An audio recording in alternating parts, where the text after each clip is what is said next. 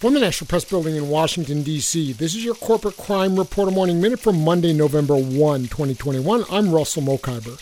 The Justice Department has accused Swedish telecommunications firm Ericsson of breaching its 2019 deferred prosecution agreement. Ericsson has received correspondence from the Department of Justice stating that it has determined that Ericsson breached its obligations under the agreement by failing to provide certain documents and factual information, and that Ericsson will have the opportunity to respond in writing to explain the nature and circumstances of such breach, as well as the actions Ericsson has taken to address and remediate the situation, the company said in a statement. For the Corporate Crime Reporter, I'm Russell Mokhiber.